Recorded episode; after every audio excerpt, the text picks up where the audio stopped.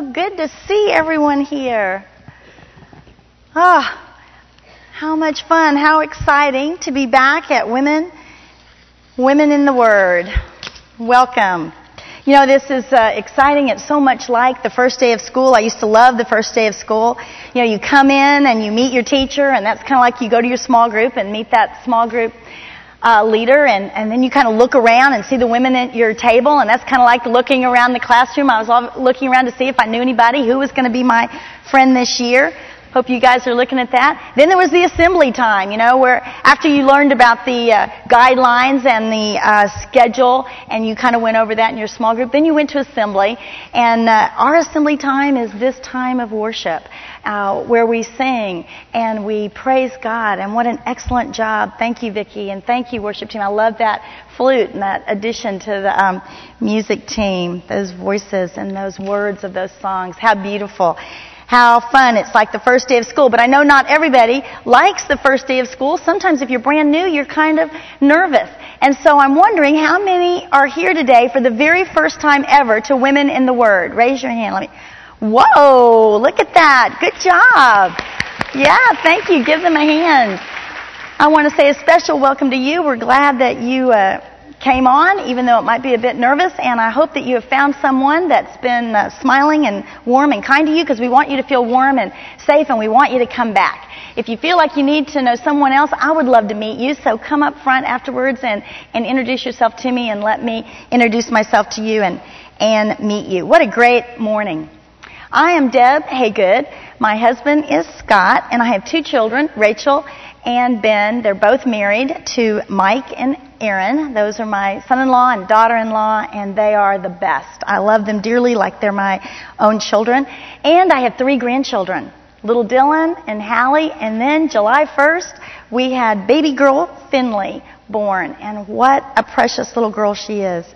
I feel so blessed. But the greatest blessing of all is God's Word to me. God's Word is the greatest blessing that He's given me. Because this, his, the Bible is God's words of life and words of love. It's God's love story to me and to you. And He wants us to be a part of His story. So what a blessing the Word of God is. And I'm so glad to be here this morning. I'm part of the teaching team. There will be um, six other teachers coming along um, after me this semester. And we are going to be studying walking with Jesus, lessons he taught along the way. Each of us will write our own questions and develop our own lessons, but we have this theme of walking with Jesus. Now, I think everybody got a verse sheet and an outline. They were handing those out. If you want to follow along with the outline, you can.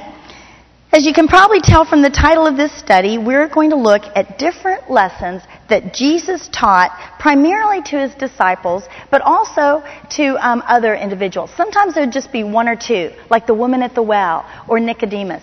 Sometimes there would be big crowds of people, like those on the hillside when he taught the Beatitudes. Each week, we're going to look at a different lesson. We're going to look at a lesson on relationships and on forgiveness and anger and um, prayer. And next week we're going to look at a lesson on suffering. What did Jesus have to say about suffering? What does he teach us about suffering? I think it'll be very interesting, and Lynn Kitchens will be teaching, so I hope you um, come back for that. We're going to walk alongside Jesus this semester as we read and listen to his words in the Gospels Matthew, Mark, Luke, and John. Why would we want this? You know, I thought about that a lot last spring when I was coming up with these lessons and um, developing this uh, study, and the answer was very easy for me because I thought we want to study Jesus' words because we love Jesus. And when we love someone, we want to know about them. We want to know what they care about, and we want to know what they think is important. And those things become important to us when we love someone. And I love Jesus. I want to know Jesus more and more. I want to know what Jesus cares about and what he thinks is important because I want those things to be important to me. And I think knowing that will change me. It will change the way I talk. It will change the way I think. It will change the way I act because I want to care about those things that Jesus cares about. My prayer is that this will be an exciting study for you as well. And when we end in November, we will look and see that change has taken place in all of us. So today, I thought we would um, start with a little introduction to this study.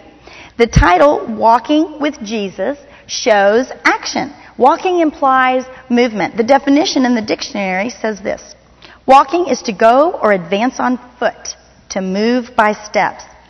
I love to walk on a trail, uh, in the mountains, in a new city, and I love especially to walk along the beach next to the ocean. And I really prefer to walk with someone because I like to walk and talk. And I also learned this summer that um, I like to walk with someone because it is safer. Now, I've been walking with a friend for many years, over 20 years, and um, I never realized just how much she would always say, Deb, watch the branch, you know, you're getting off the path. You know, she kind of, I was talking and she was helping me stay on the path. I never realized that until this summer. Her schedule was very busy, and she couldn't walk with me, so I walked by myself. And ladies, two different times I stumbled and fell to the ground. Now, that's not really very funny because when you're my age, you can't be falling down. First of all, it's embarrassing. It's humiliating.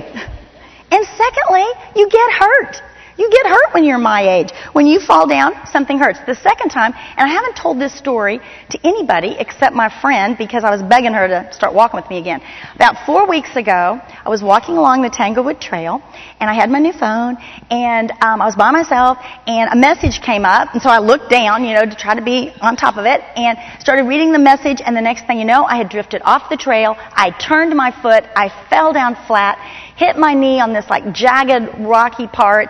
Um, my glasses flew off. My visor is askew. My foot's killing me. And the first thing I do is look around to see, did anybody see me fall? When all of a sudden I hear this voice behind me, stay put little lady and we'll be right there to help you up.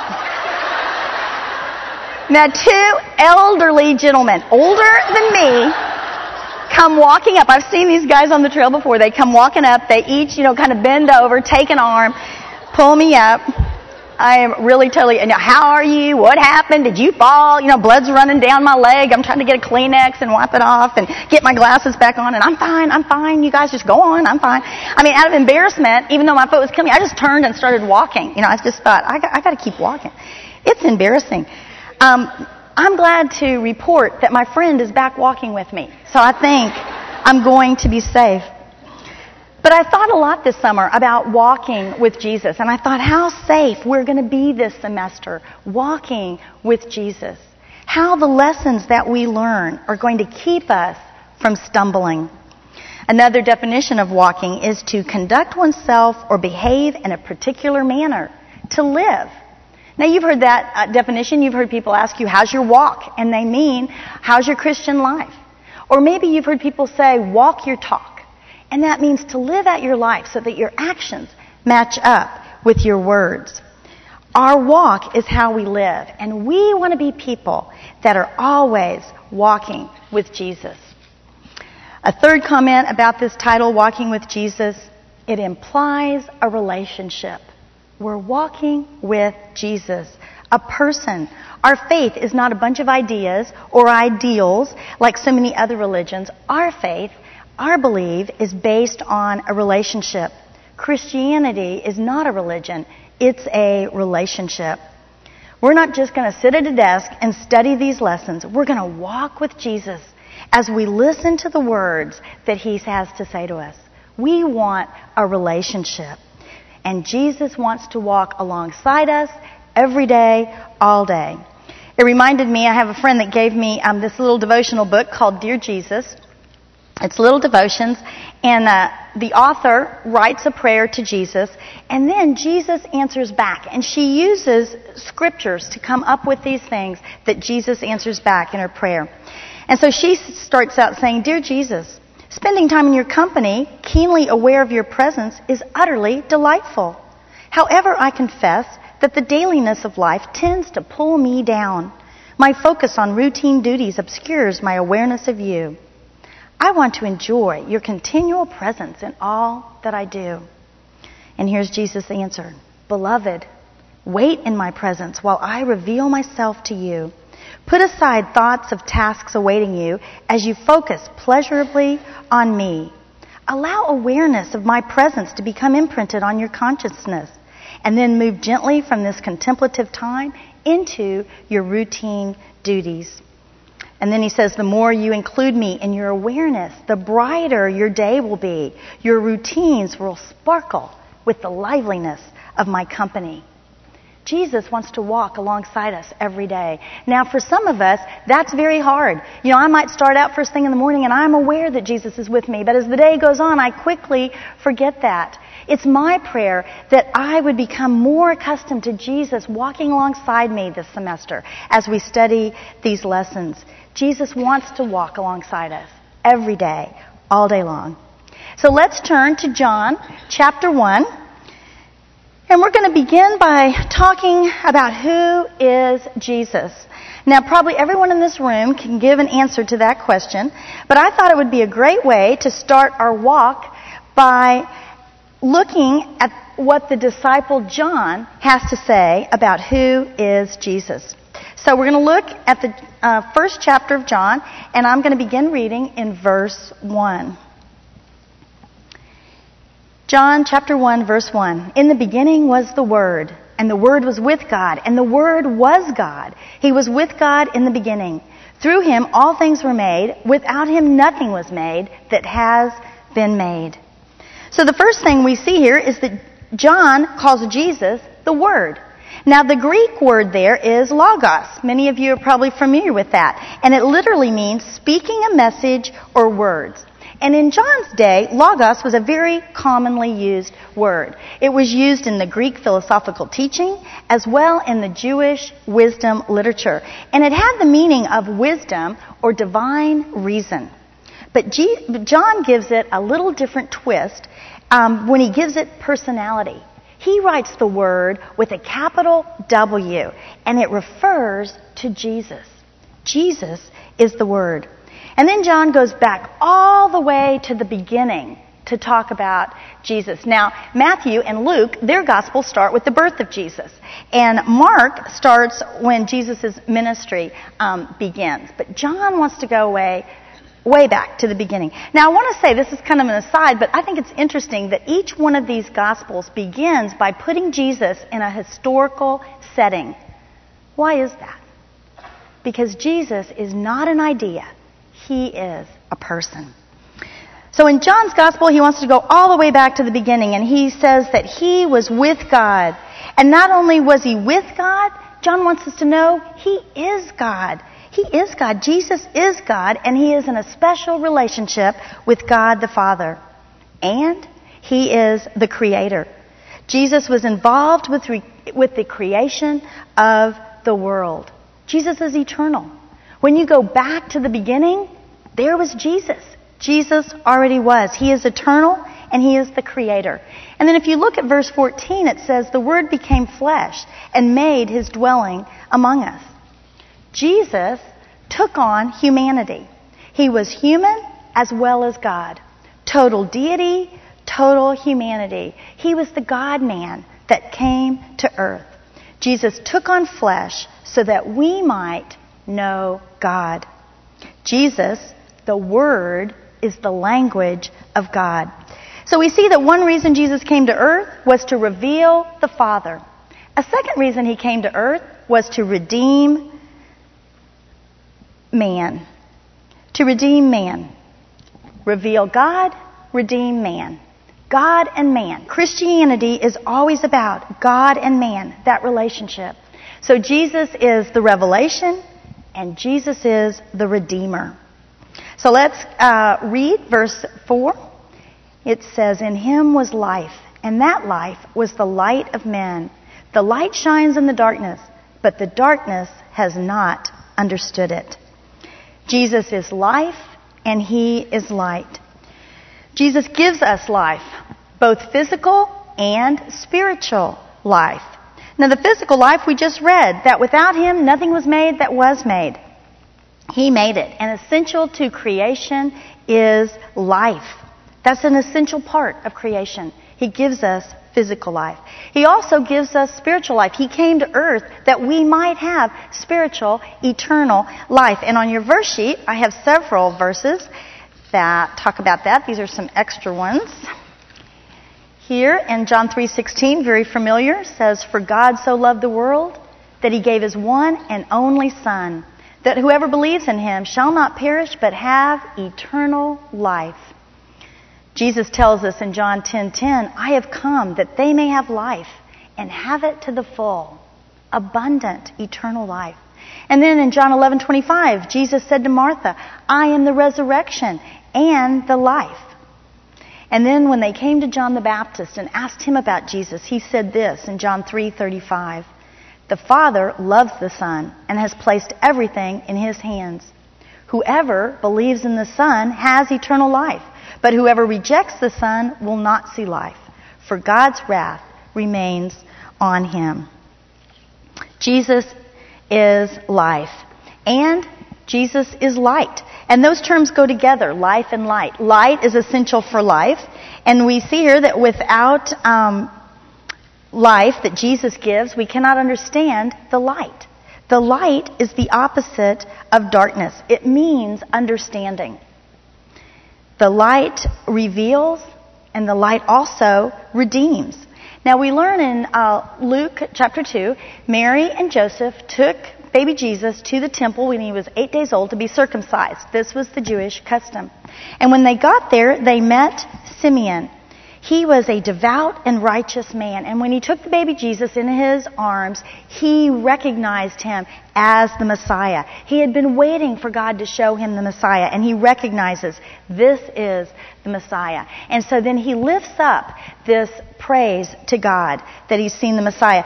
Now, I want to read um, in his praise, we're going to look at that in a second, but he quotes something from Isaiah 49 6, and I want to read that to you first so you see this there. And this is um, God talking about the Messiah that he was going to send. And it says, I will also make you a light for the Gentiles, that you may bring my salvation to the ends of the earth. Simeon, when he lifts up his praise, says this in Luke 2, verse 30. For my eyes have seen your salvation, which you have prepared in the sight of all people, a light for revelation to the Gentiles and for glory to your people, Israel. Jesus is the light, and he came not only to the Jews, but also to the Gentile as well. Light reveals, and it also redeems. Jesus tells us this in John 8 12. When Jesus spoke again to the people, he said, I am the light of the world. Whoever follows me will never walk in darkness, but will have the light of life. Let's go on and look at verse 6. There came a man who was sent from God. His name was John. Now, let me mention this. Your small group leader probably told you, but the book of John, the Gospel John, was written by John the disciple. And when he talks about John in his gospel, he's talking about John the Baptist. John the disciple, when he wrote this book, never refers to himself as John in this gospel. He always talks about himself with the word disciple or the one whom Jesus loved. So when you see the word John in the gospel of John, you can know it's not the author, but it's John the Baptist. And so he's telling us here about John the Baptist. And it says that he came as a witness to testify concerning that light, so that through him all men might believe. He himself was not the light, he came only as a witness to the light. The true light that gives light to every man was coming into the world. John the Baptist was the forerunner. And verse 10 says, He was in the world, and though the world was made through him, the world did not recognize him. You know, what a sad verse that is. Here's Jesus, the creator of the world, and yet when he came to earth, they did not recognize him. But verse 11 tells us he came to that which was his own, but his own did not receive him. And when he talks about his own, he means um, the Jews there. Um, in the Old Testament, we know that, and I love how the Old Testament and the New Testament work together. In the Old Testament, God made a covenant with Abraham. And he promised him land and descendants and blessing. And part of that blessing was Jesus. And so Abraham and his son Isaac and his family, and Isaac's son Jacob and Jacob's 12 sons and their families, they made up Israel. They were called Israel. And over years, they grew and grew in number until they became a nation. This was God's people, the Jews. They also, over the years, grew farther and farther away from the heart of God until when the time was right, God sent the Son, Jesus, to earth to bring his people back to him, to save them from their sins, and to reconcile them back to God. But we learn here that the Jews did not accept Jesus. They would not have it. Now, when I say the Jews, I mean the vast majority of the Jews. There was always a faithful remnant of Jews who loved God and had their hearts turned towards God. And there was this faithful remnant of Jews that recognized Jesus and followed Jesus. But the vast majority of the Jews did not. And the disciples and Paul went out to the Gentile world um, to tell them about Jesus. And so we read in verse 12, Yet to all who received him, to those who believed in his name, he gave the right to become children of God. Children born not of natural descent, nor of human decision or a husband's will, but born of God. So whoever accepts Christ, believes in Jesus, they become children of God. Not born of human descent, but born of God. It is a mysterious work of the Holy Spirit. We receive Jesus when we believe that He is the Son of God who came to earth to be the perfect sacrifice for our sin. And when we believe, we become children of God. We are reconciled to God, and He is our Father. Verse 14 says this The Word became flesh and made His dwelling among us. We have seen His glory, the glory of the one and only who came from the Father, full of grace and truth. Now, this is John the disciple saying, I have seen Jesus, the one and only. He came from the Father. He is the one and only Son of God. He is unique. He is glorious. He is full of grace and truth. And John says, I have seen His glory. I have seen His glory. I know Jesus. I walked with Jesus. I lived with Jesus. I know Him. I beheld His glory. I beheld His glory um, in His life, in His miracles, in His teaching, and in His death and resurrection. I know Jesus. I beheld his glory. And he is full of grace and truth. And then we go on in verse 15 and he begins to talk about John the Baptist's testimony and he says, John testifies concerning him. He cries out saying, This was he of whom I said, He who comes after me has surpassed me because he was before me. Now, John the disciple, the author, is trying to explain this confusing statement that John the Baptist had made when he was walking um, along before Jesus. He was talking about one's going to come after me who was before me. Can you imagine how confusing that is? But John, the author here is saying that is Jesus he's talking about. The one that was from the very beginning of time. The one that was with God that made creation. He came after John the Baptist to save us from our sins. This is who he's talking about. And the people then would have known John the Baptist. He was a very familiar figure to them. And then verse 16, and I love this verse, from the fullness of his grace we have all received one blessing after another. One blessing after another. When I read that, I think of the ocean and I think of the waves coming in, one wave after another, never stopping, never ending, never changing direction, always coming in towards the shore. I grew up in Miami, Florida, and besides my family, the thing I miss the most is the ocean. I love to sit on the beach and I love to look out at the ocean and watch the waves come in. Oftentimes in Miami, they can be gentle and smooth waves, and there's space between them, but they never stop. Sometimes the ocean can be wild and the waves just crash in one on top of each other so fast. And I think this is what God's blessings are like. They're always coming to us. They're never ending, never stopping. Sometimes small blessings slowly. Sometimes they're just crashing down the blessings of God upon us. Do you look for the blessings of God in your life? They're coming at you without stopping. Maybe it's when you get out of bed in the morning and you jump up and there's not one thing that hurts on your body and you think, thank you, Lord, for that blessing. Maybe you get out of bed and everything hurts on your body, but you're so glad that you can still get out of bed. You think, God, what a blessing. Maybe you look at your window because you've gotten up early, you're a little tired, but you see that pink sunrise coming up and it warms your soul and you think, thank you, God, for that blessing.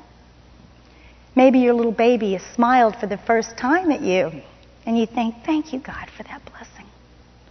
Maybe you've called your grown child and at the end of that conversation they said, I love you, Mom.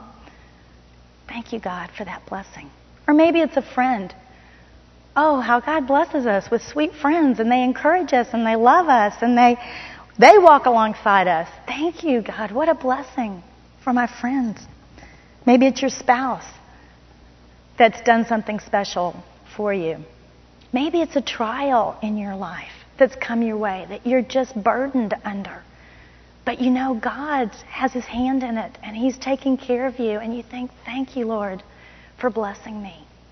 Look for those blessings in your life. Look at those blessings that are coming at you one after another. Look for them this week, and then maybe next week you can tell your small group about them. Or if you're really brave, you can stand up during praise time and share them with us. Look for those blessings of God. John tells us they are coming one after another. Verse 17 says, For the law was given through Moses, grace and truth came through Jesus Christ. Now, this would have been big because you all know that in the Old Testament, Moses was a big figure, and the Jews knew Moses, and they highly esteemed him. Moses is called the lawgiver because you remember he went up to Mount Sinai, um, and he got the law from God, and he carried it down to the people because God wanted his people to stand apart from the others. They would be known as God's people. As they obeyed the law, they would see God's hand of provision and protection and blessing coming to them. But we read here, greater than Moses is Jesus. Because Jesus came revealing the grace and truth of God. Not the law, but the grace and truth of God. And then verse 18, we see John closing his prologue with this uh, No one has ever seen God, but God, the one and only, who is at the Father's side, has made him known. He closes this prologue the same way he opened it by saying, Jesus is God, and he has come to reveal the Father. And Jesus himself tells us this. Um, I've got John 12 down, 44. He says it in several places, but I've got two verses here. This one says, Then Jesus cried out, When a man believes in me, he does not believe in me only, but in the one who sent me. And when he looks at me, he sees the one who sent me. And then in John 14, 9, Jesus says this. Now, this is in the upper room. This is the Thursday night before Jesus was going to go to the cross on Friday. And the disciples are all confused, and Thomas has just said, Show us the way you're going. And now, Philip, bless his heart, he wants to touch everything. He says, Just show us the Father. And Jesus says, Don't you know me, Philip, even after I have been with you such a long time? Anyone who has seen me has seen the Father. Jesus came to earth to reveal the Father. Now, when a baby is born, the first thing we say, we look at that cute thing and say, oh, does he look like his dad? Or does she look like her mom? You know, we said that. We had little baby Finley born July 1st, and my husband and I looked at her and said, oh, does she have Ben's eyes? Or is that Aaron's smile? We've pretty much decided now she's a little beauty. She looks all like Aaron. She's just a little doll. Jesus came and he looked like the Father, not in appearance, but in his essence the essence of God, the nature of God. Jesus came revealing who God is, His essence, His nature. I want to go on and I want to look at a few other descriptions in uh, the rest. We're not going to read the whole chapter, but a few other places. Um, let me just, with verse 19, let me just describe what's happening here. John the Baptist was born to prepare the way for Jesus. He was given this job by God. So he was out in the wilderness preaching repentance and calling the Jewish people back to God. He was calling them to turn away from their sin and back to God. And that's what repentance means, to turn away from. And then he was baptizing them so that they would be ready to receive the Messiah, to receive Jesus Christ because he was coming. Now he had quite a large following. Some of the people were following him because they um, were listening to what he had to say and they were believing him and they were repenting and turning back to God and being baptized. Some of the large following were skeptics. They were people that the religious leaders had sent out to listen to him. It was priests and Levites that had gone to say, Who is this guy? Who is John the Baptist? And what is he talking about? And so he tells them, I am not the Christ, but I am the one called to prepare the way for him. And then if you'll look down at verse 24, let me read.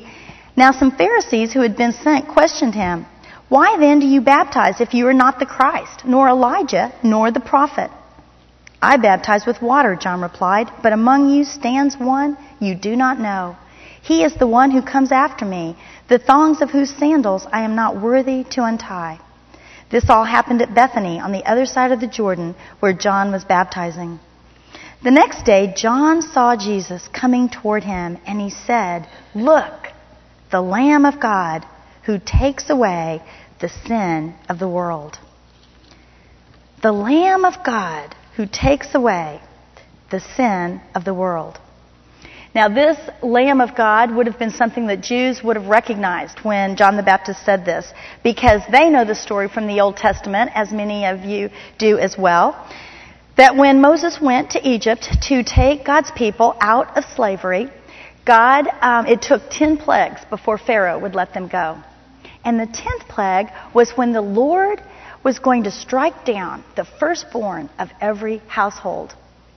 But he told Moses, and Moses told the Jews, to kill an unblemished lamb and to put the blood on top of the door and on the sides. And then the Lord would pass over those homes, and their firstborn would be spared. And so that's exactly what they did. They killed the lamb. They each put the blood over their door and along the sides. And that night, the Lord passed over those homes, and their firstborn was spared. But the firstborn in all the other homes was struck down, including the firstborn of Pharaoh himself. And in the morning, when there was much wailing, wailing and weeping and crying out, Pharaoh finally said to Moses, Go, take your people and go. Go. And so he took them across the Red Sea and into the wilderness toward the promised land. And every year after that, the Jews celebrated the time of Passover by remembering how um, the lamb, the blood of the lamb, had saved them. John is calling Jesus the Lamb of God because Jesus' death on the cross would be the ultimate sacrifice for our sin. It would be the sacrifice that would atone for all our sin, your sin and mine. Jesus would be the perfect sacrifice for sin. We read that many places in the uh, New Testament, but Mark 10:45 says it like this: "For even the Son of Man did not come to be served, but to serve and to give his life as a ransom for many." And then Hebrews 10:10, the author tells us, "By that will, and this is the will of God, we have been made holy through the sacrifice of the body of Jesus Christ once for all." His blood shed on the cross covers my sin so that I am made holy and I am reconciled with a holy God. I can be in relationship with God for eternity. Jesus did this for me, and He did this for you. Jesus, the Lamb of God, He came to give His life so that we may live. And when you believe this, He is your Redeemer.